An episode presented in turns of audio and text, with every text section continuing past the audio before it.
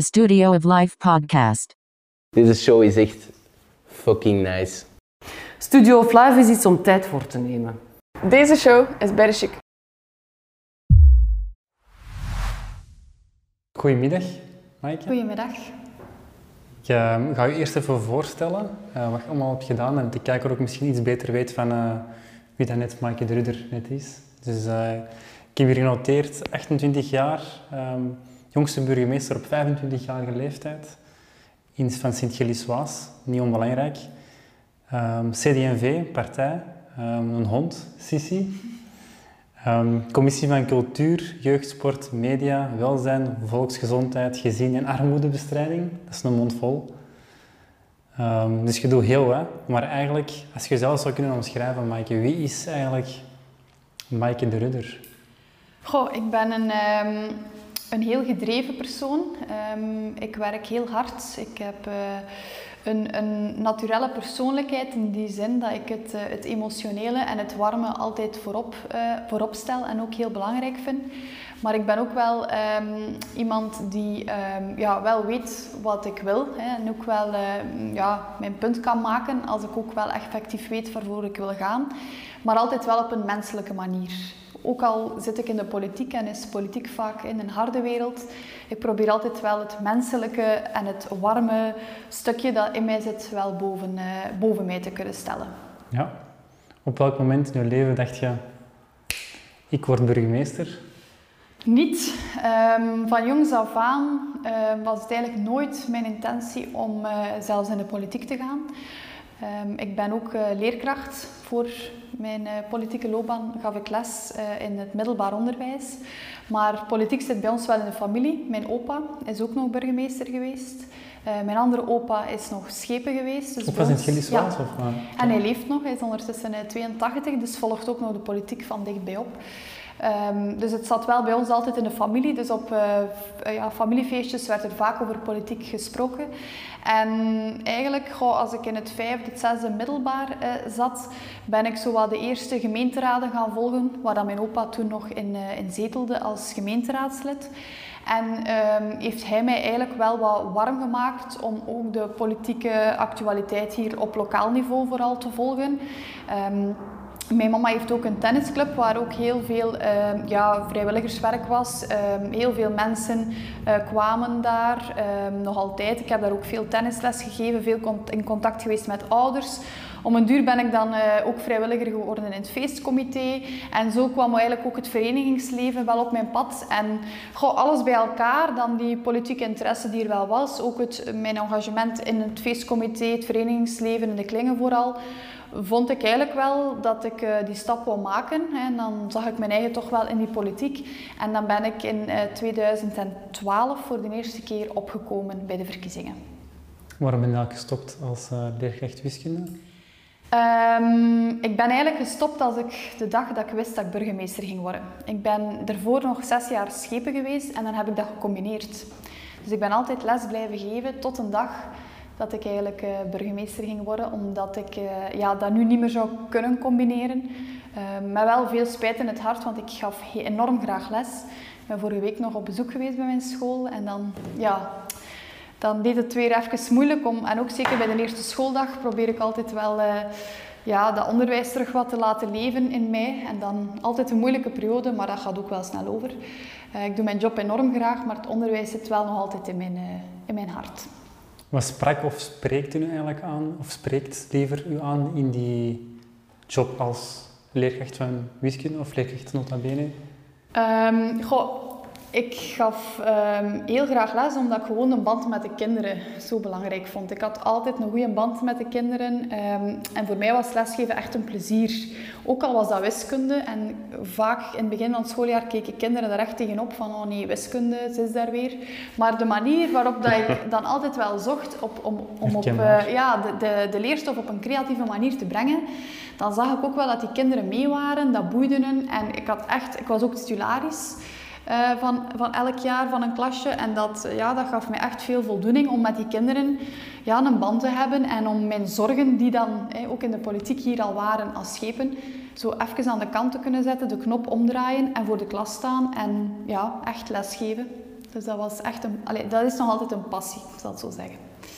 Ja, een van uw verkiezingsthema's was ook de jeugd. Ja, de jeugd, ook belangrijk is, is heel duidelijk voor u.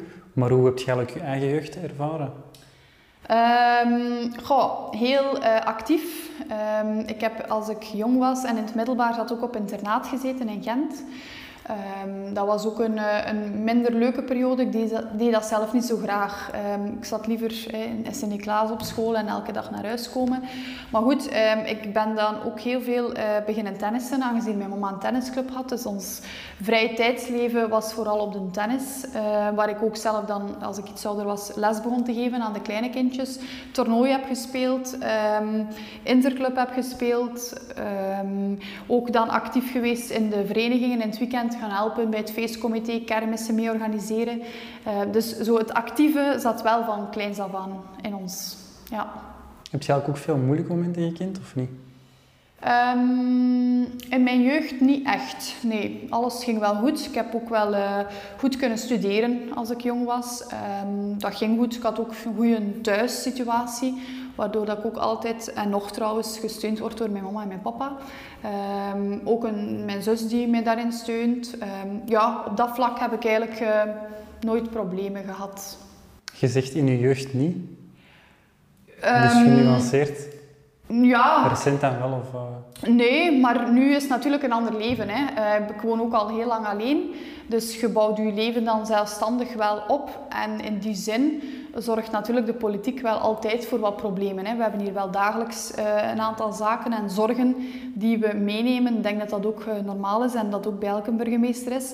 Maar ik heb wel plezier in mijn job. En zolang dat de problemen niet in ja, hoe zeg ik dat, in evenwicht komen met het plezier dat ik erin heb, um, ben ik er wel van overtuigd dat ik nog altijd mijn job graag doe en elke dag opnieuw probeer om, om oplossingen te zoeken voor de problemen die er zijn. Kent je dan ook gemakkelijk die uh, knop omdraaien? Want ik kan me ook inbeelden, dat je problemen op het werk. Um, werk en privé is misschien bij u ook wel een heel dunne lijn. Vanaf dat je hier buiten stapt, is misschien het voor u mentaal gedaan, maar uiteindelijk zit je constant in je werk. Want eigenlijk alle mensen, die 20 of 19.000 mensen die hier wonen, daar moet je wel ja, zo goed mogelijk je best voor. Dus ik kan ook wel inbeelden dat je op straat komt en mensen je aanspreken of... Dat dat ook niet altijd even evident is, denk ik. Om, uh... Nee, dat is waar. Um, de lijn is heel moeilijk te trekken en ook niet altijd gemakkelijk. Uh, als ik in de winkel loop, uh, is dat zo. Mensen spreken mij aan.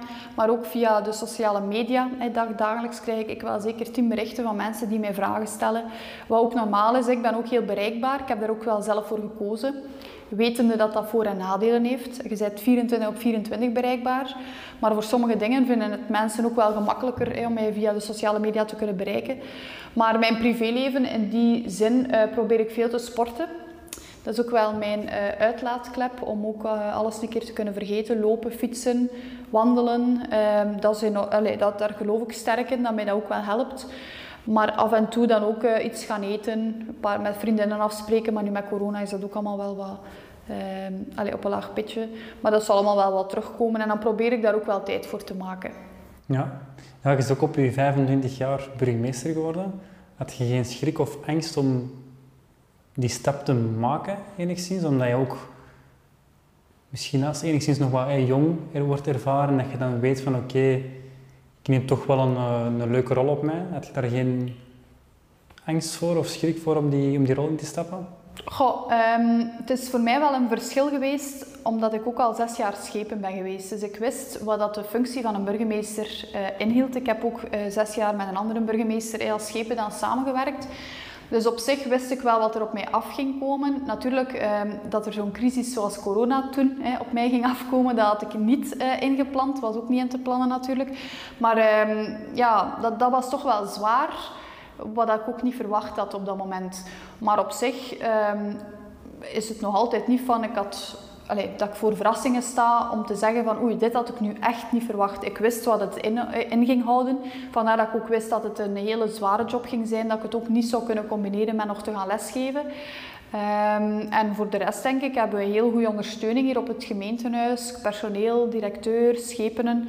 Uh, waardoor dat eigenlijk wel, wel te doen is. Hè. Uh, het is haalbaar, maar ik werk veel, ook in het weekend. S'avonds, s morgens vroeg beginnen, s'avonds laat gedaan. Maar ik heb dat er ook wel voor over. Wordt er nooit niet te veel, die een druk of hoeveelheid zeg maar, van werk? Soms wel en dan probeer ik dat ook wel eens los te laten. Ehm, nu in het weekend beginnen ook terug de huwelijken op te starten, de jubilarissen, eh, eetfestijnen. En dat is dan eigenlijk ook een beetje mijn ontspanning. Ehm, als ik zaterdagavond naar de Giro eh, moet gaan eten, dan probeer ik overdag wel echt ook te werken. En dan weet ik van oké, vanavond kan ik even ontspannen. En dan gaan we met een heel delegatie van het bestuur eh, gaan eten. En dan is dat ook een stukje ontspanning voor mij. En bij, in combinatie dan ook met verenigingen steunen, waar ik dan ook wel weer veel mensen kan ontmoeten, gesprekken hebben, maar ook eens gesprekken los van de politiek. En dat maakt het ook wel boeiend. Ben je er altijd ook goed ondersteund geweest dan, door je team, zeg maar, doorheen die periode van corona? Ja. Of door de collega's in het algemeen? Ja, we hebben hier op de gemeente ook een veiligheidscel die uh, bijna allee, echt in, uh, in coronatijd wekelijks samenkwam, soms twee, twee uh, keer in de week. En daar bespraken wij eigenlijk alle problemen. Um, er werden dan ook adviezen aan mij gegeven, vooral dan niet een beslissing te kunnen nemen. Dus ik moet wel zeggen dat ik tijdens de coronaperiode nooit ervaren heb dat ik hier alleen stond. En dat, dat heeft mij ook wel sterk gemaakt om ook zelf door die periode te kunnen komen, maar ook om, om beslissingen te kunnen nemen die wel, uh, wel goed doorwogen waren, goed onderbouwd waren, uh, goed afgestemd waren. En dat was eigenlijk wel, uh, dat deed mij wel deugd, ja. En hoe bent je eigenlijk gepercipeerd geweest door de andere burgemeester of collega's, zeg maar? Omdat je ook misschien wel iets zou kunnen hebben van, oké, die is 25, wat gaat die jonge vrouw tegen ons te zeggen hebben? Was die, was die perceptie daar aanwezig of niet? Goh, um, het is zo dat we in, um, twee keer per jaar ook een burgemeestersoverleg hebben met de burgemeester het Waasland. Dan ben ik de enigste vrouw. Enigste dus vrouw zelfs? Ja, okay. dus dat is ook al speciaal. Hè. Volgende week komen we samen. Nog? Dus dan zijn we met tien burgemeesters, negen mannen en ik als enigste vrouw. Ook de jongste uiteraard. Maar ik moet wel zeggen, um, ja, ook gewoon door, door de kennis die ik ook heb en de dossieropbouw, kan ik heel veel meespreken over, uh, ja, ik denk dat er in elke iedereen legt dan zijn problemen een keer op tafel en dan babbelen we daarover. En iedereen weet ook wel um, ja, dat, ik mijn, allez, dat ik daar wel sterk in ben en dat we daar eigenlijk altijd wel open over kunnen spreken. Dus ik heb ook nog nooit het gevoel gehad dat een burgemeester mij uit de regio hier niet serieus zou nemen of denkt van, allee, die is maar 28, die weet het niet goed. Dat niet. Dus, um, maar het is altijd wel speciaal om dan met negen mannen zo rond de tafel te zitten. Dat is, ja, dat is een speciaal gevoel, ja. Dat snap ik. Ja. Ja, je hebt ook een hele periode eigenlijk uh, langs de zijlijn als schepen dan toch ook gezien hoe dat is om, hoe dat die burgemeesterfunctie is. Maar nu dat je er zelf ook eigenlijk in vervat zit, hoe is het eigenlijk om burgemeester te zijn van een gemeente? Ja, er zijn heel veel mooie momenten. Hè. Um, ja, de huwelijken die ik elke week voltrek, maar ook um, ja, feesten, jubilarissen, um, mensen die, die mij aanspreken, die gelukkig zijn om hier te wonen. ja, de verenigingen waar, waar er een volksfeest nu terug begint op gang te komen. En overal die, die, die plaatsen waar je zoveel mensen kunt ontmoeten, dat is eigenlijk als burgemeester uniek. En het is altijd leuk, denk ik, als ik, uh, als ik ergens naartoe kan gaan en waar dat mensen eigenlijk blij zijn dat de burgemeester daar is. En ja, mensen spreken mij vaak aan nog als burgemeester en ook die titel. Het is wel, ik ben wel fier dat ik dat mag en kan dragen. Um, ja, ik voel mij ook niet altijd burgemeester. In die zin, soms als ik gewoon op de voetbalmatch ben, op de klingen, en ik ga daar zondags uh, een wijntje drinken, dan, uh, ja, dan voel je soms ineens geen burgemeester. Gewoon omdat je zo tussen de mensen leeft. En mensen vinden dat ook gewoon zo leuk dat je daar bent. En, en je gaat dan in groepjes. En ja, dan voel je geen burgemeester. En dan vergeet ik dat ook wel soms dat ik burgemeester ben. Maar dat is net ook het punt dat ik wil zeggen met naturel. Ik sta ook zo in het leven. Ik voel mij ook niet te goed omdat ik burgemeester ben. Want mensen vragen dat soms wel van, amai, hè, hoe, hoe speciaal. Maar op zich is dat niet iets waar ik voor, voor of mee te koop loop. Ik voel mij normaal zoals iedereen. Natuurlijk in, in bepaalde functies hè, waar ik mijn sjerp draag, ja, dan, dan uh, bekleedt dat wel iets meer. Maar op, op eetfestijnen, op, op voetbalmatchen ben ik ook gewoon een persoon zoals iedereen. En dan straal ik dat ook wel zo uit.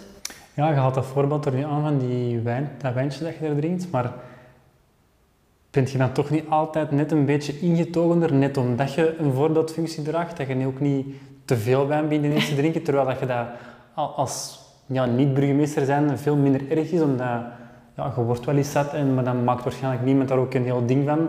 Omdat jij dan ook geen burgemeester bent van een gemeente. Dat is waar. Ik, ik, overal waar ik naartoe ga, dan let ik daar ook wel op. Hè.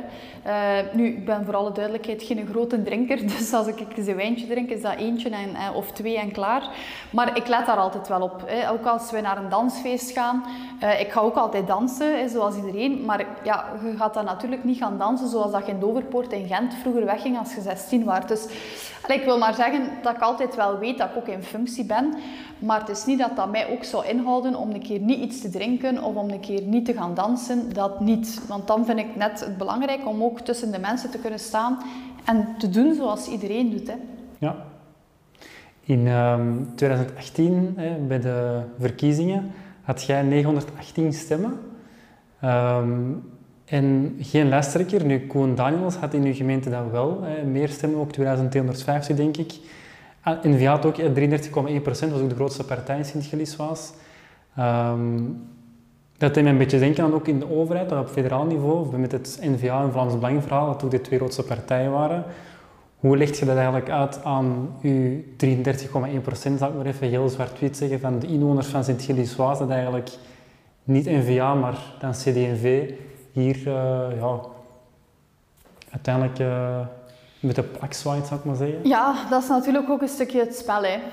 Um, dat is in alle gemeentes zo. Um, de politiek is niet altijd um, mooi en lief dat het gespeeld wordt. Hè. We, we weten dat. We weten ook dat N-VA de grootste partij is. Maar er zullen ook wel redenen zijn waarom we net niet met hun in zee gaan. dus ja, ik begrijp dat ook naar de democratie toe dat in het begin heeft dat enorm gespeeld ook op onze gemeente. Dat mensen nog zelfs een keer vragen van hoe komt dat jij nu burgemeester bent en niemand anders. Nu het nieuwe decreet heeft daar al een aantal aanpassingen aan voorzien. Dat uh, in 24 dat misschien anders kan lopen. Maar goed, dat is het nu niet. En ja, dat heeft ons er net voor gemaakt dat we het spel gespeeld hebben. Om zoals elke partij zou doen, proberen aan de macht te kunnen blijven. Ja, en dat decreet waar over hebt, wat bedoel je? Ja, dus binnen uh, in 24 is eerst en vooral uh, de lijststem afgeschaft. Dus dat betekent dat er wel nog een lijststem gaat zijn, maar die niet meer meetelt voor uw namen. Dus nu, um, nu konden eigenlijk de tweede en de derde kon mee profiteren van de pot. Waardoor dat er vaak iemand op de tweede plaats, derde plaats, vierde plaats mee kon uh, allez, verkozen was, omdat hij genoot van die stemmen. Maar dat is gedaan. Dus nu gaan de lijststemmen tellen. Wat betekent dat iemand van onder met 800 stemmen um, ja, schepen kan worden, ook al staat hij niet van voor op de lijst. Ah, dat kan. Hè. Dus dat is, uh, dat is één. En twee, dat ook de grootste partij een initiatiefrecht krijgt van 14 dagen. Dus stel dat opnieuw in 24 N-VA grootste partij wordt, krijgen zij 14 dagen om te zoeken naar een meerderheid. Vinden zij die niet, dan gaat het over naar de tweede grootste partij, de derde enzovoort. En de burgemeester gaat ook degene zijn met de meeste stemmen binnen de coalitie. Dus dat zijn allemaal wel aanpassingen die uh, dergelijke constructies niet meer mogelijk maken of minder gemakkelijk hè, uh, zullen opgezet worden. Hoe zou, hoe zou jij reageren, Maaike, mocht je in de plaats staan van, uh, van Koen? Um, ik kan mij voorstellen dat dat in het begin moeilijk geweest is en vooral frustrerend. Um, de manier waarop uh, Koen ook hier gekomen is, um, is een inwijkeling. Hij is hier een aantal jaren voor de verkiezingen komen wonen. Sterke campagne gevoerd, heel veel stemmen gehaald. En dan is dat inderdaad frustrerend. Langs de andere kant besef ik ook, als dat ooit omgekeerd gaat gebeuren of gelijk wat, dat dat ook wel echt het spel is. En als dat echt dan uh, de, het moeilijke is, ja, dan denk ik dat je ook daar ook niet aan moet beginnen. Want dat zijn nu eenmaal tafereelen dat je op Vlaams niveau ziet, op federaal niveau, maar ook in andere besturen. En dat is net de politiek. Dus dat weet ik en dat besef ik. Um, en als dat zo zal zijn, dan uh, zal ik mij daar ook wel bij neerleggen. Voelt je daar nu eigenlijk ook nog iets van? Uh, het is ook nu al drie jaar na de feiten eigenlijk, maar voelt je daar nog iets van, van, van mensen die daar inderdaad, dat je aanhaalde, dat voorbeeld, daar niet mee, mee konden vinden? Of? Nee, wat ik wel in het begin, als ik verkozen was, kreeg ik wel een aantal berichten en mensen die mij aanspraken van, je bent te jong. Je gaat dat niet kunnen. Uh, we hebben geen vertrouwen in u. Die berichten, tot uh, vervelend toe. Uh, dat was ook de eerste weken moeilijk om, om op straat te komen. Hè. Toen, was dat heel, uh, toen lag dat heel gevoelig, ook het tafereel wat er dan met de vorige burgemeester, hè, want we hebben toen allee, wel wat moeilijke gesprekken gehad. Maar nu krijg ik vaak het omgekeerde effect. En dat vind ik ook wel positief. Mensen sturen mij nu van, kijk, we hebben niet op u gestemd, we hebben ook niet in u geloofd, maar je hebt u bewezen. En nu krijg jij van ons de stem in 24. En zo heb ik al heel wat mensen gehad die mij het, het sturen, maar die mij het ook persoonlijk zeggen. Uh, en dat is enerzijds door corona.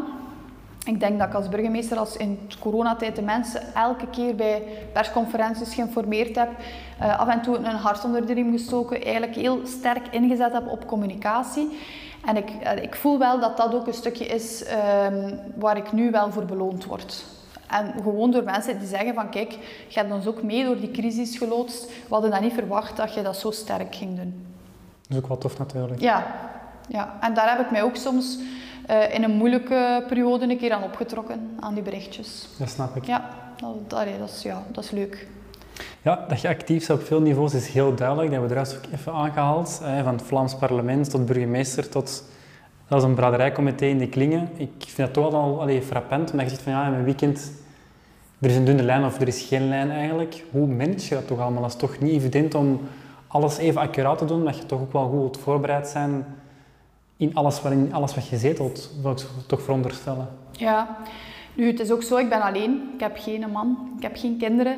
Dus ik woon alleen. Dat betekent dat ik ook voor mezelf wel die ruimte kan geven. Dus dat betekent als ik eens tot 10 of 11 uur werk, niemand heeft daar last van. De dag natuurlijk dat ik een gezin zou hebben, denk ik dat dat allemaal moeilijker combineerbaar is. Dat besef ik ook en vandaar dat ik ook net nu van deze tijd ook veel gebruik maak om mij heel veel in dossiers in te werken, om heel veel te lezen, uh, dossiers voor te bereiden. En zowel voor Brussel als voor de gemeente. En voor mij is eigenlijk het braderijcomité, het feestcomité, een soort uh, een ontspanning, hè, waar ik ook wel mee uh, werk die avond. Nu, de vergaderingen opvolgen is moeilijker. Um, en contracten vastleggen. Daar hebben we ook mensen voor in het feestcomité die dat doen. Dus daar, dat is geen probleem. Maar op de uh, activiteiten zelf probeer ik dan ook wel ja, in de mate van het mogelijke ook mijn, uh, ja, mijn handen uit de mouwen te steken om mee zelfs af te wassen bij het ontbijt of bij een brunch. Dat is ook mij allemaal niet te veel, net omdat ik gewoon ook op dat moment tussen de andere vrijwilligers van een feestcomité sta en mij dan geen burgemeester voel. Ja, heb je ook niet soms het gevoel, uh, Maaike, dat je geleefd wordt omdat je zoveel dingen doet en dat je precies niet echt stilstaat? Ik kan me vergissen hè, van wat er allemaal aan het gebeuren is. Ja, dat ik geleefd word, dat, dat besef ik ook wel voor een stuk. Ik heb ook een medewerker um, die mij een agenda bijhoudt. En dan um, krijg ik af en toe een bericht, vergeet straks niet naar die vergadering. Of ik zie van, oei, hij heeft nog een vergadering bijgepland. Um, dus dat is zo, hè. dat is elke dag kijken. Soms is het ook leven van dag tot dag. Hè. Dat ik nog niet weet wat ik overmorgen moet doen. Maar dat ik echt dat ook wel inplan. En daarvoor gebruik ik ook wel de weekenden. In de weekenden probeer ik voor mezelf ook een overzicht te maken van dag per dag van, oké, wat zijn de belangrijke zaken? Voor die dag moet ik dat document nog voorbereiden. Voor die dag moet ik dat document lezen. Dus ik probeer voor mijn eigen altijd wel die structuur te bewaren, waar ik zelf ook wel uh, veel nood aan heb. En daar probeer ik ook de weekends voor te gebruiken, om mezelf dan even rust te geven en te zeggen, oké, nu plan ik even elke dag. Ik maak ook mapjes heel structureel, uh, met kleurtjes, vergaderingen. Uh, ja. En dat helpt mij wel. Dat probeer ik op die manier wel eigenlijk het, het helikopteroverzicht te bewaren. Want als burgemeester hoef ik niet elk dossier te kennen. Wat ik mezelf ook voor moet waken. Want ik ken wel graag alle dossiers, maar dat gaat niet. Dus ik probeer dan zeker alvast mijn eigen dossiers goed te kennen. En dan over de andere dossiers probeer ik daar zo wat een helikopteroverzicht te bewaren. Dat ik ook wel de knelpunten weet, maar niet de details. Ben je misschien ook iemand, Maaike, die zo moeilijkheden heeft met stilzitten? Want ik heb bijvoorbeeld een uh, eerder gesprek gehad met Connor, Connor Rousseau, en die vertelde tegen mij van ja, Mathieu, ik heb gewoon een beetje schrik van de in-between moments. Omdat hij dan zegt van ja, als ik dan stil zit, begin ik na te denken over dingen, en dan vindt hij dat niet zo fijn. En ik vroeg mij of dat misschien ja. heel iets gelijkaardigs of totaal niet... Uh, ja, totaal in corona uh, is er ook heel veel weggevallen en had ik ineens wel bijvoorbeeld een vrije avond, dat ik dan dacht van oei, dat kan niet. Er staat geen vergadering gepland van heb ik iets gemist? Dan is mijn medewerker bellen van klopt dat? Geen vergadering vanavond? Nee, je hebt geen vergadering. En dan dacht ik oh van oei, ja. Dus dan had ik zo wel eens tijd om in de zetel te zitten en eens even tv te kijken, maar dat ook niet, dat voelde niet goed. Omdat ik dacht van oei, is het dit wel wat ik wil? Nee, helemaal niet. En dan zoek ik op een of andere manier dan misschien toch om iets te doen. Het heeft soms ook wel eens deugd, hè, want in corona was het ook wel heel druk, vooral overdag. Dus dan vond ik het ook wel fijn om s'avonds eens thuis te zijn. Maar het, is toch, allee, het was raar. Dus op dat, allee, op de, in dat opzicht ben ik ook heel graag bezig. Want thuis zitten en te veel nadenken, zowel privé, maar ook over het werk, dan, ja, dat gaat mij ook niet af. Ik wil vooral verder kunnen en vooruitkijken. En, ja. Vond je dan ook moeilijk eigenlijk om van in corona iets rustige periode, zeg maar, alleen misschien niet met al die crisisvergaderingen, naar een terug drukke periode te gaan, naar die omschakeling van... Ja, ik moet wel zeggen dat ik in augustus ehm, en juli, allez, juli en augustus eigenlijk geen vakantie heb genomen, of toch geen weken. Ehm, zo ook iets, hè, dat kan ik niet. Ik kan niet zeggen, ik ga nu eens een week of twee weken vakantie nemen en hier twee weken niet komen. Dat, dat gaat niet. Dat zit ook in mij. Ehm, ik heb wel eens een dagverlof genomen. En dan eigenlijk vanaf september merkte eh, ik dat dat, dat dat tempo terug ineens super snel omhoog ging. Terug die eetfestijnen, terug die, die vergaderingen s'avonds, terug die gemeenteraden die opstarten. En dat tempo ging super snel en nog altijd, want eh, ja, nog altijd elk weekend van alles te doen. Maar op zich ben ik dat ook wel snel terug gewoon. Het eerste weekend was dat zo wel terug wel onwennig van oh nee, ik moet terug naar daar en hoe gaat dat daar zijn en veel volk. En, maar ik moet zeggen dat ik het eigenlijk al terug heel snel gewoon was. Ja, Net ook omdat ik graag onder de mensen wel ben. Ja. Je hebt niet een eh, dipje gekend of... eh, Nee. nee. Nu, in de politiek, eh, wat ik ook altijd wel vind, is, we leven in democratie, godzijdank, voor- en nadeel natuurlijk. Ehm, heb je het gevoel dat je ook effectief als burgemeester ook dingen verwezenlijkt? Omdat ik vaak het gevoel heb, dat is mijn eigen leefwereld waar ik nu uitspreek, dat politiek ook wel vaak compromissen laten is. En dat eigenlijk niet je idee dat je naar voren schuift, dat dat niet volledig tot zijn recht komt, zeg maar, maar wel gedeeltelijk of zelfs niet. Zoals bijvoorbeeld, ik zie nu bijvoorbeeld de Ring van Antwerpen. Ja. Dat is ook een heel eh, mo- mooi voorbeeld, maar dan bedoel ik ook ja, op, op, op uw niveau of op, Ja, ja, ja. op het niveau van eh, het Vlaams parlement. Of, Het is zo dat wij ehm, altijd een eh, meerderheid gehad hebben met CD&V. Dus tot 2018 hebben wij meer dan 40 jaar alleen bestuurd. Een luxe situatie. We konden onze ideeën uitvoeren, weliswaar met de budgetten die er waren, maar dat ging. Nu hebben we voor de eerste keer een coalitie met ehm, Groen vooruit. Wat dat we dus twee schepenen hebben van die partij en vier van ons. Dus we zitten nog altijd wel hè, met een meerderheid in het college. ja. Maar de eerste keer, en ook dat hè, als burgemeester direct in zo'n coalitie komen, nog nooit gedaan. En dan zoeken tussen de tegenstrijdigheden die er zijn tussen de twee partijen en dan naar een compromis zoeken. Maar dat moet ik wel zeggen dat ik daar mezelf wel probeer in te vinden. In die zin dat ik wel altijd naar iemand ben die oplossingsgericht werkt. Dus ook al voel ik van oei, wij willen dit, zij willen dat, dan zoek ik naar een compromis. En op zich ben ik dan ook niet teleurgesteld in het resultaat. Ik ben dan eigenlijk wel blij dat we iets gevonden hebben. Want op dat moment kun je twee dingen doen. Je kunt zeggen, oké, als jullie het zo niet willen, dan gaat het dossier in de, in de ijskast en dan komt het er niet. Terwijl, als je een compromis zoekt, gaat het uitgevoerd worden, het project. Weliswaar niet zoals we het misschien initieel voor ogen hadden, maar wel, het komt er wel. En vandaar die compromissen zoeken, dat zijn ook voor mij uitdagingen omdat dat eigenlijk ook bij mijn taak hoort als burgemeester van ik ga dan een keer met de schepenen praten, ik ga dan een keer apart doen, ik ga dan een keer samenbrengen. En dan ben ik ook altijd wel blij achteraf als we dan uiteindelijk een compromis hebben, want dat is ook een beetje mijn taak als burgemeester om de, de verbindende figuur te zijn tussen de twee partijen. En dat is een, ja, een, een eigenschap die ik ook wel in het begin wat heb moeten leren, want dat is ook iets wat ik niet gewoon was in het onderwijs ja, zijde jij een leerkracht, heb jij niet de taak, zoals een directeur ook, om, om verbanden te zoeken tussen leerkrachten en leerlingen. Maar hier wel, en daar ben ik dan ook wel ineens ingegooid en ik moest het ook allemaal ineens maar doen. Maar mits ook ja, een keer vallen en opstaan, is dat, merk ik ook wel aan mezelf dat dat beter en beter lukt. Dat snap ik. Ja. Is daar ook wel een beetje misschien iets fout gelopen bij een, toen je ook bij een, met een tafel hebt gezeten, dat, dat, dat de compromissen niet, niet op tafel Allee, voor alle duidelijkheid, of, ik eh? heb niet met NVA aan tafel gezeten. Ah. Dus wij zijn, ehm, toen na de verkiezingen hebben wij vanuit de partij onderhandelaars aangesteld waar ik niet bij was. Want ik was Mhm. toen ook schepen. Toen, op dat moment was er ook van mij geen sprake om burgemeester te worden. Dus op dat moment ehm, heb ik niet onderhandeld en ben ik dus ook niet met de NVA aan tafel gegaan. Ja. Heb je soms op privé-vlak al moeilijke momenten gekend die dat uit je werk zijn voortgevloeid? Ehm, niet rechtstreeks. Ehm, in die zin voel ik wel aan ehm, dat het bijvoorbeeld wel misschien moeilijker is om, om iemand te vinden. Hè, op, echt op privévlak. Hè, waar dat dan een van de redenen zou kunnen zijn dat mijn job als burgemeester ervoor zorgt dat het misschien moeilijk is om met iemand iets te beginnen. Hè. Die, ja, iemand vraagt dan ook wel van, ja, werkte jij veel? Ja, ik ben burgemeester. Oei, dat schrikt vaak mensen af. Ik denk ook de burgemeesters die ik allemaal ken uit Waasland, die zijn burgemeester geworden als ze getrouwd waren en kinderen hadden. En dan overvalt u dat als gezin, je spreekt daarover en je kijkt, ja, gaan we daarvoor of gaan we daar niet voor? Bij mij is dat anders. Ik ben het al. En iemand die nu in mijn leven komt, die, ja, die heeft de keuze die, ja, om dat al dan niet te aanvaarden. En dat is bijvoorbeeld zo wel iets waar ik, allez, niet veel, maar waar ik wel al eens tegen, uh, ja, tegen aangelopen ben in die zin dat ik iemand leer kennen en dat dan het niet lukt wegens mijn functie. Ja. Of een van de redenen. Je gaat niet speciaal terug uh, leerkracht, leerkracht, wiskunde worden om... Uh... Nee, dat niet.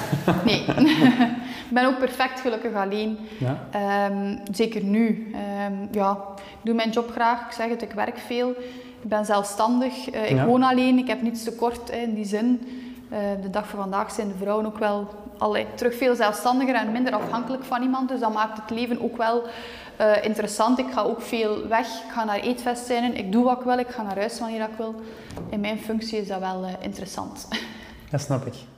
Hoe houd jij eigenlijk um, fit, Mike? En dan heb ik het zowel op mentaal als fysiek vlak. Hoe houd jij jezelf fit omdat je zoveel dingen doet? Ah, ja, Hoe houd je jezelf ja. een beetje Goh, mentaal um, en uh, fysiek ja. in orde? Fysiek door, door veel te sporten. Um, bijvoorbeeld van de middag, hè, tussen 12 en 1, had ik een uurtje pauze. Ik ben een half uur gaan lopen. Dan heb ik mij gedoucht, vlug iets gegeten en ben ik teruggekomen. Dus nu, omdat ik nu tot vanavond 11 uur vergadering heb, weet ik van oké, ik ben nu vanmiddag in het bos een half uur gaan lopen en het was goed weer en ik ben even alles vergeten en ik heb nu echt terug veel energie om de dag verder door te komen. Dat lukt niet elke dag, maar ik probeer dat wel drie keer in de week te doen. Al is dat maar een half uur, maar dan, uh, en in het weekend heb ik daar wel meer tijd voor. En mentaal uh, probeer ik ook wel, ja, door met mijn vriendinnen berichtjes te sturen, een keer totaal over iets anders te praten. Uh, een keer bij mijn oma te gaan eten. ja, door een keer iets, hier iets weg te zijn, maar toch niet te ver. Dat ik gewoon wel even iets kan loslaten. En voldoende tussen mijn vergaderingen door een keer uh, op Facebook kijken, een keer iets leuks lezen, um, ja, bezig zijn. Ah ja, oké. Ja. Maar het is eigenlijk wel chapeau, vind ik, Mike, hoe dat je eigenlijk... Want je vertelt toen dat je een uh, vergadering hebt tot 11 uur vandaag, dat je ondanks dat ook nog altijd wel een huishouden, ook al zit het maar alleen, maar het is wel, komt wel wat bij kijken. Ook al zeker dat je het alleen moet trekken eigenlijk, dat je die combinatie dan nog hebt, dat je nog energie hebt om dan toch ook nog bij spreken te was in de pas te doen, maar ook naar de winkel te gaan of dingen te doen. En dat is toch ook wel... Ja, en dat vraagt ook die structuur. Hè. Dus ook uh, in het weekend probeer ik ook bijvoorbeeld heel stom maar naar de winkel te gaan voor een hele week omdat ik daar in de week eigenlijk heel weinig tijd voor heb. Maar ik probeer dan altijd wel wat uh, vooruitziend te zijn. Hetzelfde voor de was. Um, allee, ik probeer dat allemaal wel een beetje ja, te plannen. Dat ik dus niet zo hals over kop zou moeten uh, zonder eten staan thuis. Maar nogmaals, ik krijg ook nog heel veel hulp van thuis. Ik ga ook nog vaak bij mijn mama eten, bij mijn oma gaan eten. Um, ik zorg ja, dat ik altijd wel iets in huis heb. Um, ja, mijn tuin komen ze onderhouden. Dus ik probeer mezelf ook wel wat uh, ja, te laten bijstaan door, door mensen van mijn familie en, en van, mijn, uh, van mijn gezin. Ja. Nu we het juist over compromissen sluiten. Um, ik zou graag ook nog iets willen aanhalen uit een eerder gesprek dat ik gehad heb met Tom van Grieken. Um, daar heb ik de vraag aan hem gesteld van ja, um, hij heeft een zoon. Mag je zoon zich bij elke partij aansluiten? Hè? Bijvoorbeeld als hij nu bij Groen zou starten, zou dat ook oké okay vinden. En hij antwoorden. Vandaar ook de vraag stel, uh, wil stellen. Uh, mijn zoon mag voor elke partij opkomen, maar het mag geen chef worden. Dus het CD&V, voor de mensen die dat niet weten, CD&V. Um, ja, wat vinden er eigenlijk van? Omdat hij, doelde eigenlijk op het feit dat CD&V niet over een eigen mening beschikt. En eigenlijk ja, vis nog vlees is, eigenlijk, bij spreken. Goh, um, ik denk dat, dat we vanuit CD&V daar al heel veel over gesproken hebben en dat iedereen ook wel beseft binnen onze partij dat we inderdaad veel meer voor onze standpunten moeten naar buiten komen. We zijn ook een aantal weken geleden op fractiedagen geweest. We, we beseffen daar ook al veel met de voorzitter over gesproken en dat is ook zo. Dus we weten dat van onszelf en we zijn daar nu eigenlijk met verschillende trajecten, met begeleiding ook aan aan het werken om te kijken op welke manier kunnen we als partij ons nog meer op de kaart zetten. Dus dat is een werkpunt. Ik denk dat elke partij wel werkpunten heeft en dat is ons werkpunt. Maar nogmaals, waar we wel volop aan aan het werken zijn. Dus. Ja.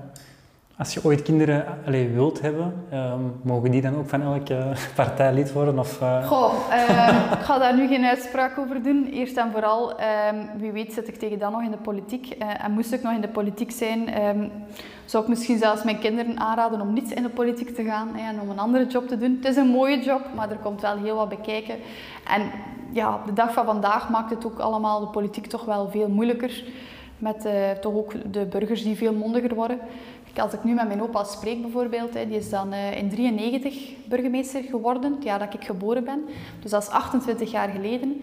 En die, ja, die herkent soms nu ook de politiek niet. Zelfs op lokaal niveau. Hoe dat mensen nu, ja, in zijn tijd, Facebook bestond niet. Nu als er een put in de baan ligt, mensen zetten een foto op Facebook, put in de baan, toch wel erg. Vroeger kwamen die mensen een keer naar het gemeentehuis. Ook dat, hè, gesprekken met burgers. Vroeger had mijn opa bij wijze van spreken een spreekuur. Hè. Burgers die allemaal kwamen met vragen. Nu bellen die, die mailen, die sms'en, die sturen een berichtje op Messenger. Dus je ziet dat dat landschap, eh, ook het politieke, maar ook de, de, ja, de burgers eigenlijk wel, dat dat verschuift. En dat mensen op andere manieren mij ook contacteren. En ehm, maakt het daarop slechter? Misschien niet, maar wel zwaarder. En moeilijker om het te kunnen afsluiten, dat wel. Ja, dat snap ik. Nog iets dat ik, dat heel opmerkelijk vond bij mijn zoektocht naar de persoon Maaike de Ridder, is, uh, we blijven ook in de politiek trouwens, ja. dat je een nota hebt ingediend voor een nieuwe regelgeving over de oprichting van uh, een gegevensdatabank van bijtincidenten met honden. Ja. Dan vraag ik me af waarom. Ja, nu het is zo dat we als we een conceptnota indienen of een decreet, dan moeten ja. wij, zijn we met zes indieners. Mhm. En um, ik heb die conceptnota voor alle duidelijkheid niet zelf geschreven, maar wij steunen elkaar ook in het indienen van conceptnota's. Ik heb nu zelf uh, vorige week een conceptnota ingediend over het verbod op roken op publieke plaatsen waar kinderen komen. Ook daar zijn dan collega's die bij mij meetekenen, maar ook niet echt mee hebben geschreven aan de inhoud. Maar we kijken bij zo'n conceptnota wel een beetje naar de domeinen en welzijn, hè, bijtincidenten, kinderen die gebeten worden door honden, uh, heeft ook wel impact op het mentaal welzijn van de kinderen. Um, over over uh, ja, toch wel een latere leven ook, dat ze dat mee als, als ervaring hebben. En vandaar dat welzijn daarin betrokken is. En dan vragen we eigenlijk wel aan de collega's die, um, die dan dat thema wat mee opvolgen, om dat ook in te dienen en mee te ondertekenen. Dus, maar voor alle duidelijkheid, wij bespreken wel die conceptnota's ook op de fractie. Dus er zal nooit een conceptnota ingediend worden die niet besproken is. En dus waar ook iedereen achter staat. Ja, want die registratie van die buitenincidenten, met, met, met, met wat als doel is eigenlijk ingediend geweest? Wat is daar het hogere doel, zeg maar, of wat is, wil daarmee bereikt worden? Of? Goh, ik denk dat vooral het doel was um, dat we wel weet hebben, en blijkt ook denk ik uit de cijfers, dat er meer en meer kinderen gebeten worden door, door honden. Um, honden die loslopen. Ik ben nu vanmiddag zelfs nog gaan lopen in het bos, er liep weer een hond los, terwijl het eigenlijk niet mag. Hè. En dan begrijp ik wel dat als kinderen dan gebeten worden door honden, dat, er wel, dat we dat wel moeten, uh, moeten opvolgen. Want ook die kinderen worden dan vaak een trauma voor hun leven, willen dan soms zelf geen huisdier meer. En dat heeft toch wel wat consequenties. En vandaar dat we eigenlijk toch als partij, ook gezinspartij, hè, stonden voor de kinderen, welzijn. Uh, en wilden we die conceptnota indienen. Ja, ja oké. Um, ik ben zelf opgegroeid voor een deel in Zwijndrecht, vandaar ook mijn volgende vraag daar heel uh, gevoeld al aankomen. Um, jij hebt daar trouwens ook een vraag in gesteld in het parlement hè, voor een gecoördineerde actie in Ja. verband met PFOS-verhaal. dus PFOS-verhaal, mensen het niet kennen, Amerikaans bedrijf 3M. Eh, gekend van de gele post-its, produceerde eh, tot 2002 denk ik in Zwijndrecht PFOS. Dus een stof die bijna niet afbreekbaar is en ook die stof werd vanaf versterkt verhoogde concentraties werden gevonden in de bodem en grondwater. Um, en een stof die ook maar schadelijke gevolgen kan hebben voor je gezondheid. Nu is die actie um, er ondertussen al gekomen, want ik denk ook dat een groot deel van uh, de mensen dat daar ook wel zitten, wel nog ja, met vragen zitten, denk ik. Ja, um, toen dat, dat nieuws eigenlijk binnenkwam van PFOS, ehm, was eigenlijk ja, de eerste, eerste insteek van we moeten nu direct actie ondernemen. En elke burgemeester waar we dan mee contact hadden, we hadden ondertussen ook nog een WhatsApp-groep gemaakt, allee, heel eh, snel geschakeld. En iedereen nam de vlucht vooruit van we moeten hier bodemonderzoeken doen. Maar niemand wist hoe, wat, wanneer, ehm, door wie. En dan vond ik dat eigenlijk een gemiste kans dat er dan eigenlijk niet even gezegd is van stop, even koppen bijeen. Hoe gaan we dat aanpakken? Welke uh, coördinator stellen we aan? Hoe gaan we dat doen? Allemaal bij hetzelfde bureau. Op welke basis gaan we beslissen van waar voeren we onderzoeken? Um, de metingen die binnenkomen, de resultaten die we dan samen kunnen communiceren. En dat miste ik in dat verhaal. Terwijl ik denk dat dan op een vrijdag ineens persbericht binnenkwam. Sint-Niklaas gaat daar onderzoeken doen. De dag daarna Kruibeke daar. En als, als gemeente achterbleef, dat was oeh, en jullie gaan niets doen. Ja, we willen wel iets doen, maar we weten... Allez, dus dat was eigenlijk heel, heel verwarrend. Um, ik heb toen ook contact opgenomen met Karel Franke, de opdrachthouder. En die heeft mij toen ook persoonlijk opgebeld van ja, kijk, we gaan initiatief nemen. Maar ja, er is ook wel heel wat tijd over gegaan. Dus we kregen ongeruste telefoons van mogen nu nog eieren eten, dat niet. Dan is er wel uiteindelijk vanuit Vlaanderen die communicatie gekomen en waar dat ze dan gewerkt hebben met die perimeter. Uh, dus we vielen daar dan net buiten. Dus onze gemeente was dan uh, eigenlijk wel wat gerustgesteld. Maar ja, we hebben dan uiteindelijk wel bodemonderzoeken laten doen. Uh, de brandweerkazernes werden dan in het vizier gebracht. Van ja, als er daar een keer een oefening geweest is in het verleden, moet je die ook doorgeven. De chaos die daar rond ontstaan uh, is denk ik vooral ook voor de lokale besturen kon denk ik een stukje vermeden worden door die uh, coördinatie samen te doen van in het begin. En dat is eigenlijk een beetje mislopen. En ik verwijt daar niemand voor, want op dat moment was het ook wel wat chaos en zeker uh, aan de kant van Zwijndrecht. Maar het had toch nog um, vermeden kunnen worden denk ik als er van in het begin een meer gecoördineerde aanpak was. Ja, en hoe kijk je er eigenlijk van persoon, maak je er naar, dus niet als burgemeester, maar vind jij dat hem daar ook in bericht moet worden? Ja, ik vind dat wel. Uh, de onderzoekscommissie is nu ook volop bezig. Ik probeer daar uh, ook wel wat van op te volgen, want ik zit nu niet in de commissie. Maar in ieder geval is het een interessant thema. En goh, het heeft nu denk ik ook weinig zin om te gaan zeggen van ja, de, allez, waar ligt de oorzaak? Hè? Het heeft ook denk ik weinig zin waar we het nu voelen, wat het naartoe gaat om het politiek steekspel te spelen, van wie is verantwoordelijk. Maar ik denk dat het vooral belangrijk is van hoe gaan we nu naar de toekomst daarmee verder. Want het verleden kunnen we toch niet meer uh, terugdraaien. Dus ik denk vooral van hoe gaan we nu zorgen dat we dergelijke dingen één kunnen vermijden. En twee, wat met de gezondheid nu van de burgers. Ik denk dat dat meer pertinente vragen zijn dan hoe is het mislopen en de ene mail die gelekt wordt en de andere mails niet. Allee, ja, dat hoeft voor mij niet. Ja, dat snap ik. Denk je ook effectief dat dat gaat gebeuren? Ja, ja? Ja, vrijdag komt OVAM naar de onderzoekscommissie. Um, het zal een heel belangrijke commissie zijn, dus ik hoop alleen, nogmaals, allee, ik denk dat ook geen enkele burger er baat mee heeft om, om dat politiek steekspel te spelen en, en te, te, te dreigen met ontslag van een minister die, oh arme, misschien toen een mail niet gelezen had of, of een mail wel niet beantwoord. Allee, mensen hebben daar ook geen boodschap aan. Ik voel dat ook op het lokaal niveau. Mensen willen gewoon weten, wat nu voor mij? En dat is het belangrijkste. Ja, en wat gaat er dan gebeuren voor de, zeg maar, de mensen die daar rondom gewoond hebben, die er effectief direct impact ja. hebben van gehad hebben? Hoe gaat daar een, uh, het verhaal naar worden? Ik hoop goed. Hè. We hebben nu die, die bloedstalen die daar afgenomen zijn. Uh, ook daar hè, bijvoorbeeld, ik, ik heb dan ook uh, daar een vraag over gesteld aan de minister. Er is dan een actiegroep of een tussenkomst gedaan. Er een actiegroep die al begonnen was met tien mensen te gaan bloed te laten prikken. Van die tien mensen waren er dan tien minder goede uitslagen en dat is naar voren gehaald.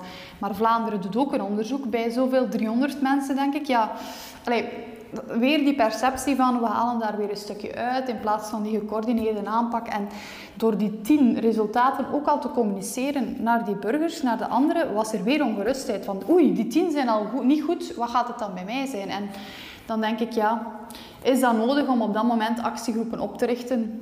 Stel me daar soms vragen bij. Ik denk dat het soms meer ongerustheid gaat zaaien dan nodig. Ja. Um, iets waar ik ook terugvond, um, was uw standpunt rond uh, vaccinatie. Die is ook heel gekend. Um, hij eigenlijk ook voor uh, te vaccineren. en je hebt ook in een artikel geschreven dat mensen die dat eigenlijk uh, niet zouden willen nemen, dat die weinig tot geen burgerzin hebben, zoals je het omschrijft. Um, Vind je dat echt zo of is, dat, is iets waar, je, waar je kunt vinden in die stelling? Goh, in eerste instantie wil ik, allez, viseer ik sowieso niemand. Uh, ook mensen die zich niet laten vaccineren. Iedereen, allez, het is geen verplichting, hè, dus op zich heeft iedereen de vrijheid, ik doe het of ik doe het niet. Maar wat wel ook zo is, en dat denk ik wel, ik heb dat ook toen een keer in een opiniestuk geschreven, als we willen dat er voldoende immuniteit is, is die, groeps, uh, die groepsdruk belangrijk. In die zin, met hoe meer mensen we ons laten vaccineren, hoe beter. En ik, ik heb het ook toen in mijn opinie vergeleken met de inspuitingen of de vaccinaties voor kinderen. Als kinderen geboren worden, zijn er een aantal verplichte vaccinaties, waardoor dat eigenlijk ziektes niet meer uitbreken. En dat is eigenlijk een belangrijke, denk ik, eh, denkpiste van alle kinderen worden gevaccineerd als ze geboren worden. En het is net omdat er zoveel kinderen gevaccineerd worden tegen bepaalde ziektes, eh, polio en, en, en wat is het allemaal, die verplichte vaccinaties. Net omdat we dat zo massaal doen, breekt dat ook niet meer uit, omdat er genoeg immuniteit is. En ik denk dat we dat ook wel moeten gaan in ons achterhoofd houden met corona. Hoe meer mensen zich laten gaan vaccineren, hoe minder kans dat er is dat we nog uitbraken gaan hebben, omdat er net ook genoeg immuniteit is. En dat was een beetje de insteek dat ik wou maken, omdat sommigen zeggen, die verzetten zich enorm. Maar eigenlijk is er, als, denk ik, als er ouders uh, bevallen, dat er ook niemand gaat zeggen, ik ga mijn kind niet laten uh, inenten tegen tetanus bijvoorbeeld. Nee, dat is gewoon iets standaard, want hoe meer dat we dat doen, hoe minder kans. Dus ja, ja. ja, er waren ook zelfs ook wat dokters die daar kritisch over uitlieten. Um, snap je eigenlijk ook de, de kritiek of zeg maar de bezorgdheid van de mensen om het vaccin te nemen? Ik snap dat er misschien, zoals bij elk uh, vaccin, wel um, ongerustheid is. Ik heb die ongerustheid zelf nooit gehad. Um, ook mensen die zeiden, ja, kunnen we nog zwanger worden? Ik ben zelf ook een vrouw. Ik maak me daar ook geen zorgen in. Um, ik denk dat dat uh, genoeg wetenschappelijk ook wel bewezen is. Ik heb ook wel de studies gelezen van de vaccins en ik ik denk niet dat er argumenten zijn om dat echt op tafel te leggen, om u daar volledig tegen te verzetten. Maar ik begrijp vanuit medisch oogpunt, die dokters hebben ook nog meer kennis dan dat, dan dat ik heb, eh, dat er daar ook wel wellicht heel wat standpunten zijn waarom het niet te doen. Maar ik denk dat we nu ook wel zien dat het wel geholpen heeft. En dan moeten we dat ook wel eerlijk toegeven dat het toch zijn nut bewezen heeft. Ja. Ja, dat klopt. In dat opiniestuk haalt jij ook aan dat mensen soms vergeten wat er vandaag mogelijk is Net door die vaccinatie, kun je daar een beetje meer toelichting over geven? Wat je ja, um, ik denk dat, dat we vandaag ook beseffen, um, en daar gaan we zeker ook nog naartoe gaan, dat we alleen nog maar massa-evenementen kunnen gaan toelaten als we nu zo'n een, een, een, ticket hebben enzovoort, COVID-safe-ticket. En, en dat laat er alleen maar toe dat we mensen bij elkaar nog kunnen brengen als het veilig is. En wanneer is het veilig? Als mensen gevaccineerd worden. Dus ik denk dat we ook in, in die eh, gedachte wel moeten gaan, dat we ook het voor onszelf doen, maar vooral ook voor iemand anders. En dat is ook wat ik bedoelde met die burgers. Ik heb mij laten vaccineren omdat ik nog bij mijn oma zou kunnen komen. Ook een stuk voor mijn eigen veiligheid, maar ook als ik in een rusthuis wil komen of ik ga bij iemand op bezoek, dat ik ook weet dat, dat ik veilig ben, maar dat ook de persoon waar ik bij ben veilig is. Ik zou het heel erg vinden, moest ik niet gevaccineerd zijn, ik kom ergens en iemand anders wordt ziek doordat ik niet gevaccineerd ben. Dus het is niet alleen voor onszelf, maar ook voor eigenlijk iemand anders. En dat is een stukje die burgers zijn, die verantwoordelijkheid, om te zorgen dat we terug het normale leven kunnen leiden zoals we willen. Ja. Bent je eigenlijk ook voor zo'n COVID-safe ticket in cafés, restaurants en andere dingen? Ik denk niet dat we naar een pasjesmaatschappij moeten gaan. Uh, dat we dat bijvoorbeeld nu in het rusthuis doen, dat begrijp ik. Ik denk dat we daar nog altijd die voorzichtigheid aan de dag moeten leggen. Uh, dat we dat op massa-evenementen ook doen, geen probleem.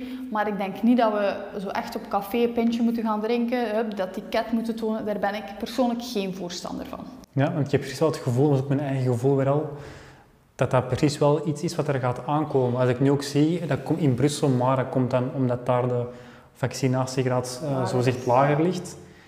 Uh, maar dan spreekt Bart Wever ook van ja, oftewel doet het overal, oftewel doet het nergens. Ja, dus, ja. ik denk dat wij ook niet moeten boeten. Hè. Onze vaccinatiegraad in Vlaanderen is heel hoog. Ik denk dat wij ook niet moeten boeten voor wat er in Brussel of Wallonië gebeurt. En um, stel dat we dan nu zeggen, we gaan dat toch invoeren al eens twee maanden, ga ik me daar ook niet tegen verzetten. Maar het kan niet de bedoeling zijn dat we op langere termijn elke keer nog aan die, die safe tickets moeten vasthangen. Dat denk ik niet, want dan gaan we wel echt naar een pasjesmaatschappij. Ja. Maar ik denk zo een keer, ja, al is dat maar een korte periode, hetzelfde met de mondmaskers. Persoonlijk vind ik het nu ook niet meer zo erg om mijn mondmasker op te zetten. En als ik me ergens niet veilig voel, zal ik het ook opzetten. Maar daar was ook heel veel weerstand voor. Maar het kan niet de bedoeling zijn dat dat natuurlijk ja, heel lang nog uh, gaat blijven duren. Ja. ja, je zit inderdaad op Vlaams niveau. We zitten denk ik al meer dan 2 of 93 procent zelfs, zelfs volledig gevaccineerd. Uh, je spreekt ook over die groepsimmuniteit. Is, is Vlaanderen dan niet tevreden al momenteel met de huidige vaccinatiegraad? Want ik heb het gevoel dat ze daarin precies naar die 100 streven, terwijl ze eigenlijk al over hun doel zitten van die 70 procent. Ja, maar nogmaals, ja, ik denk nog... Um, allez, eerst was inderdaad 70, dan was toch bewezen dat we eigenlijk boven die 70 moesten geraken om toch voldoende immuniteit te hebben. Dus ik denk, ja, we kunnen alleen maar streven naar die 100%. Dat zou ook een mooie doelstelling zijn, maar wetende dat je dat nooit gaat halen. Hè. Er zullen mensen zich blijven verzetten tegen die vaccinaties. Ik zie dat hier op de gemeente ook. Um, maar ik denk dat het niet verkeerd is om daar naar het uiterste te streven. En hoe meer mensen, hoe beter. Hè. Het zijn de laatste weken nu, dan gaan de vaccinatiecentra dicht. Dus uh, we krijgen hier nog van allee, elke dag weer telefoon van mensen die nog altijd bellen voor een eerste prik. Hè. En die zich toch hebben laten overtuigen van ik ga mij toch laten vaccineren. Want anders kan ik binnenkort niet meer naar daar en niet meer naar daar. Dus het brengt wel enige druk met zich mee, denk ik. Ja. Um, hoe heb je eigenlijk als persoon eigenlijk corona meegemaakt? Alleen op persoonlijk vlak zeg je dan maar, dus niet op vlak van um, burgemeester? Ja, ik heb wel meer alleen geweest dan, um, dan anders. Hè. Ik mocht ook maar uh, als uh, alleenstaande mochten maar één iemand uitnodigen. Dan was het een keer twee personen, maar dat was ook al heel moeilijk. Ik kon niet mijn mama dan met mijn zus en haar vriend tegelijk vragen. Ik moest altijd kiezen. Um, Dus ik heb mij toen ook wel gerealiseerd van ik ga die periode misschien wat meer alleen zijn. Wat ook niet verkeerd was. Ik heb dan wel op andere manier wel contact altijd blijven hebben met vriendinnen, met familie. Maar um, op zich was het voor mij in het begin, zeker in het begin, wel ook eens een periode om, om wat tot rust te komen. Uh, ik had ook al in, in 2019 mijn eerste jaar burgemeester erop zitten, dan uh, heel veel vergaderingen gehad. En eigenlijk heb ik van corona ook wel gebruik gemaakt om net wat meer dingen te kunnen doen die ik anders niet kon doen. Ja. Heb je geen moeilijkheden gehad met die eenzaamheid dan? Weinig. Ik kan wel, en dat, dat zeg ik ook wel eerlijk, goed alleen zijn. Ja. Ja, ik ben dat ook gewoon, hè. Dus... Ja op zich niet echt een probleem. En dan, ja, nogmaals, ik woon nu ook aan het bos. Ik ben ook veel gaan sporten, gaan wandelen, wat dan wel mocht met meerdere mensen. Dus op die manier heb ik altijd wel gezorgd dat ik iets kon doen. Maar het was wel meer alleen dan, dan anders. Oké. Heb je zelf wel corona gehad of niet? Nee. Ja? Gelukkig. Ik ben wel altijd heel voorzichtig geweest en nog. Want ik moest ook wachten tot de laatste bijna om te vaccineren. Uh, heel wat burgemeesters zijn dan redelijk vroeg gevaccineerd, omdat ze net ook al wat leeftijd hadden. Hè. Uh, er zijn burgemeesters van 50, 60 jaar, die waren bij de eerste fase. Ik heb moeten wachten tot in juli voor mijn eerste vaccin. Dus ja, ja ik bleef altijd wel voorzichtiger dan, uh, dan degene die al een prik had dan mij. En de impact op je werk, kun je dat beschrijven? Hoe dat je werkdruk of je werk heeft veranderd, die, de invloed van corona? Weinig. Um, in die zin, ik heb altijd uh, kunnen blijven verder werken. Ik heb ook soms wel thuis gewerkt, omdat we ook het voorbeeld moesten geven naar personeel toe hier. Ja. Dus thuiswerk. Uh, maar voor de rest, ja, op zich heb ik uh, ook wel af en toe hier op mijn bureau geweest, thuis gewerkt. En die impact was voor mij vrij beperkt, want alles verliep gewoon digitaal. Hè. In plaats van de fysieke vergaderingen was het digitaal. Dus ja. op zich bleef alles wel draaien, maar op een andere manier. Top. Ik heb nu nog wel een paar vragen die ik altijd stel op het einde van een gesprek, maar dat zijn vragen die weinig tot geen... Uh, alleen die, weinig, die niet samenhangen aan de vorige, ja. vorige vragen of zo. Um, wel eens de grootste misvatting dat mensen van u hebben? Oei, um, heb ik even bedenktijd. Uh, wacht, hè. de grootste misvatting. Ja, dat, uh, dat mensen denken dat ik te jong ben om de job als burgemeester te doen en vooral dat ik te jong ben om zo'n verantwoordelijkheid op te nemen. Want ik neem mijn verantwoordelijkheid wel op en ik heb ook van in het begin wel geweten dat ik dat ging kunnen. Of ik erin slaag, dat is iets anders. Hè. Dan moeten ze mijn 24 al dan niet op afrekenen. Maar ik ben ook iemand, als ik iets doe, ga ik het alleen maar doen als ik weet dat het zal lukken. En als ik aan iets moet beginnen waar ik al zo twijfel, dan begin, begin ik er ook niet aan. Dus ik wist, als ik de stap gezet heb van ik word burgemeester, dan wist ik ook wel dat ik dat uh, met zoveel mogelijk uh, slaagkansen wil, wil doen. En tot nu toe voel ik dat ook wel, dat het nog altijd lukt. En sommigen denken of hebben gedacht dat dat niet ging lukken. En dat is eigenlijk een misopvatting. Ja, nou, je hebt ook duidelijk laten zien aan mensen die eerst dachten van oei, Maaike gaat het niet redden. Ja. Dat die uiteindelijk zelfs overstag gaan om zelfs voor op CD&V te stemmen Ja. van 2024. Dus dat is, eh, Wat is uw ambitie nog, Maaike? Je hebt al eh, wat bereikt, allee, op, zeker op vlak van, eh, van gemeente, burgemeester. Ambieert je nog eh, op Vlaams niveau iets, of federaal, of Europees? Nee, mijn ambitie is vooral om tussen de mensen te blijven staan. En ik vind de combinatie met Vlaams en lokaal heel mooi. Want wat er hier ehm, van problematieken op het lokaal niveau leven, echt op het terrein tussen de mensen, kunnen meenemen naar Brussel om het daar aan te kaarten op een hoger niveau. Ik denk, ehm, alleen in Brussel zitten heeft weinig voeling met lokaal niveau. Ik voel dat ook aan, aan er zitten heel veel ook burgemeesters in het parlement, ook schepenen, mandatarissen. En je dat die echt ook allemaal voeling hebben met lokaal niveau. En dan weten, als je iets aankaart in Brussel, waarom dat die problematiek zo leeft. En dat vind ik dat mijn werk ook in Brussel boeiend maakt. En andersom, iets dat in Brussel beslist wordt, kan ik dan direct meenemen op lokaal niveau. Kan ik direct eh, omzetten in, eh, ja, in plannen, in, in regelgeving. En dan maakt het eigenlijk die samenwerking wel heel boeiend. Ja. Maar mijn ambitie is ehm, ja, zeker en vast om in 24 lijsttrekker te zijn eh, van de partij in de hoop om eh, de volgende legislatuur opnieuw burgemeester te kunnen zijn. En eh, als Vlaams parlementslid zou ik zeker ook graag nog een le- legislatuur verder doen, maar over andere ambities ga ik mij niet uitspreken. Maar die zijn er wel. Nee, niet direct. Natuurlijk, als ze morgen, dat is denk ik bij iedereen, als ze morgen aan u komen vragen, eh, wilde jij iets anders doen, wilde jij eh, minister worden, wilde jij eh, kabinetchef worden, wilde jij dit worden, ja, dan overkomt u dat. Hè. Maar het is niet dat ik daarop zit te wachten, ik zal het zo zeggen. Ja, oké. Maar ik doe het nu allemaal graag, met veel inzet en ja, wie weet wat komt er op mijn pad. Hè. Sowieso. Hoeveel keer mocht je elk burgemeester worden achter elkaar? Geen, er staat geen termijn op. Ah, oké. Nee. Ehm, waar krijg jij kippenvel van en waarom? Ja, dat is misschien nog een vraag of een, een antwoord wat ik eh, wel nog wil zeggen. Is dat ehm, ik probeer altijd heel eh, menselijk te zijn. En in die zin dat ik ook een zacht type ben. Altijd. Van jongs af aan. Ook wel soms wat emotioneel. Bij het minste dat er al eens iets gebeurde. Vroeger kon ik al beginnen wenen. Ehm, en de politiek is, maakt mij wel hard. Maar toch word ik dan altijd wel ambetant en kippenvel krijgen als er dan in een gemeenteraad of op Vlaams niveau echt ehm, gekibbeld wordt. Hè. Dat, dan denk ik, ja, dan zie ik daar het nut niet van in. En dat vind ik dan jammer, want zo ben ik niet. En persoonlijke aanvallen op politiek vlak vind ik ook heel erg. Ik, eh, dat ze een beleid aanvallen, zowel Vlaams, maar ook federaal, zelfs Europees en lokaal. Dat is alle begrip, dat is ook de rol van de oppositie. Maar zo persoonlijk op de man spelen, dat is niet voor mij. En zo zit ik ook niet aan elkaar, dus ik zou dat zelf ook niet kunnen.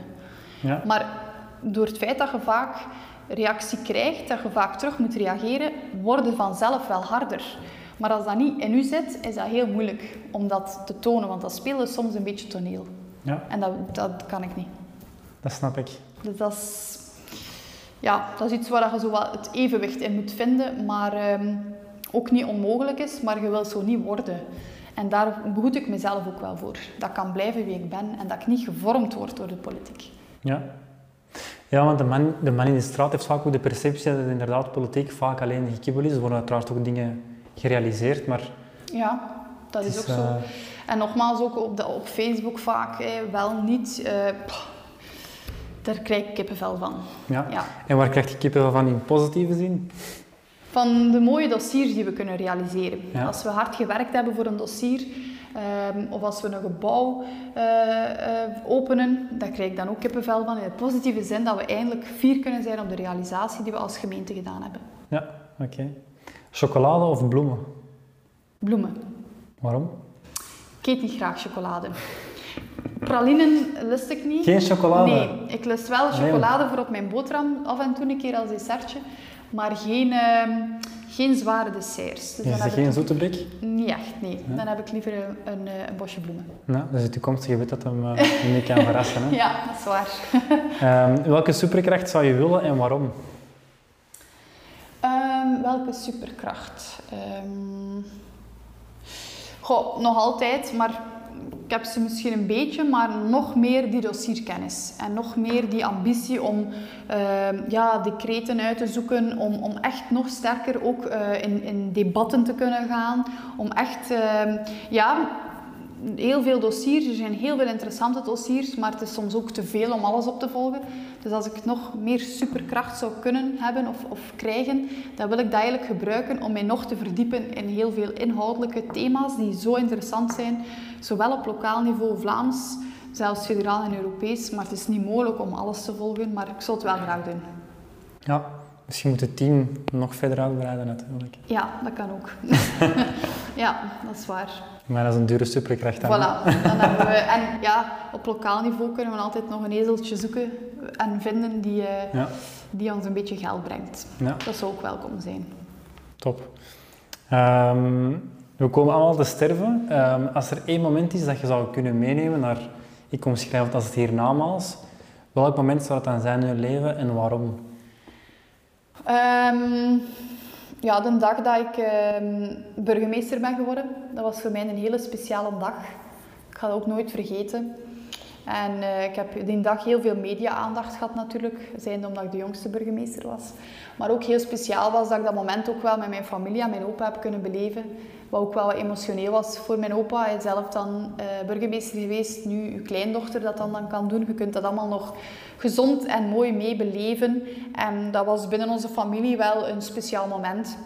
Het was ook eh, dezelfde dan een beetje voor als ik verkozen was als Vlaams parlementslid. Het was ook een hele spannende. Dat was toen maar s'nachts om twee uur dat dat duidelijk was dat ik erbij was. En dan ook ja, die berichtjes dat je dan krijgt, die felicitaties dat je krijgt, een beetje aandacht van de pers. Dat maakt het ook de eetaflegging in het Vlaams parlement. was een heel mooi moment.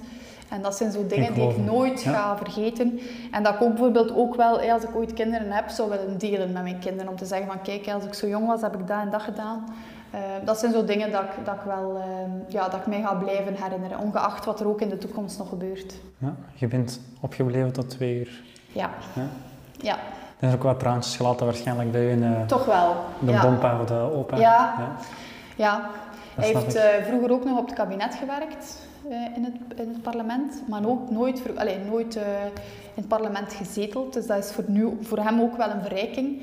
Hij volgt dan ook eh, op, tv de plenaire vergaderingen, zien mij dan spreken in het parlement. En dat zijn zo allemaal wel dingen waar je dan denk ik als opa wel fier op kunt zijn. Hè. Allee, veronderstel ik.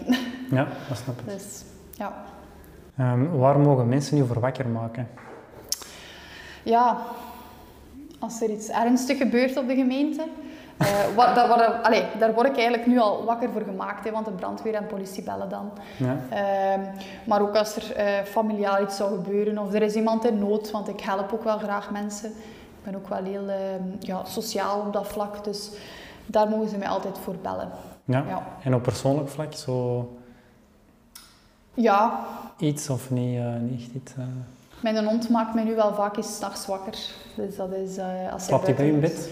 Eh, nee, maar wel In op de de kamer, kamer, ja. in een mandje. Maar ehm, ja, als die ook dus een keer buiten moet s'nachts, maakt hij ook mij wakker. Wat ik ook niet erg vind.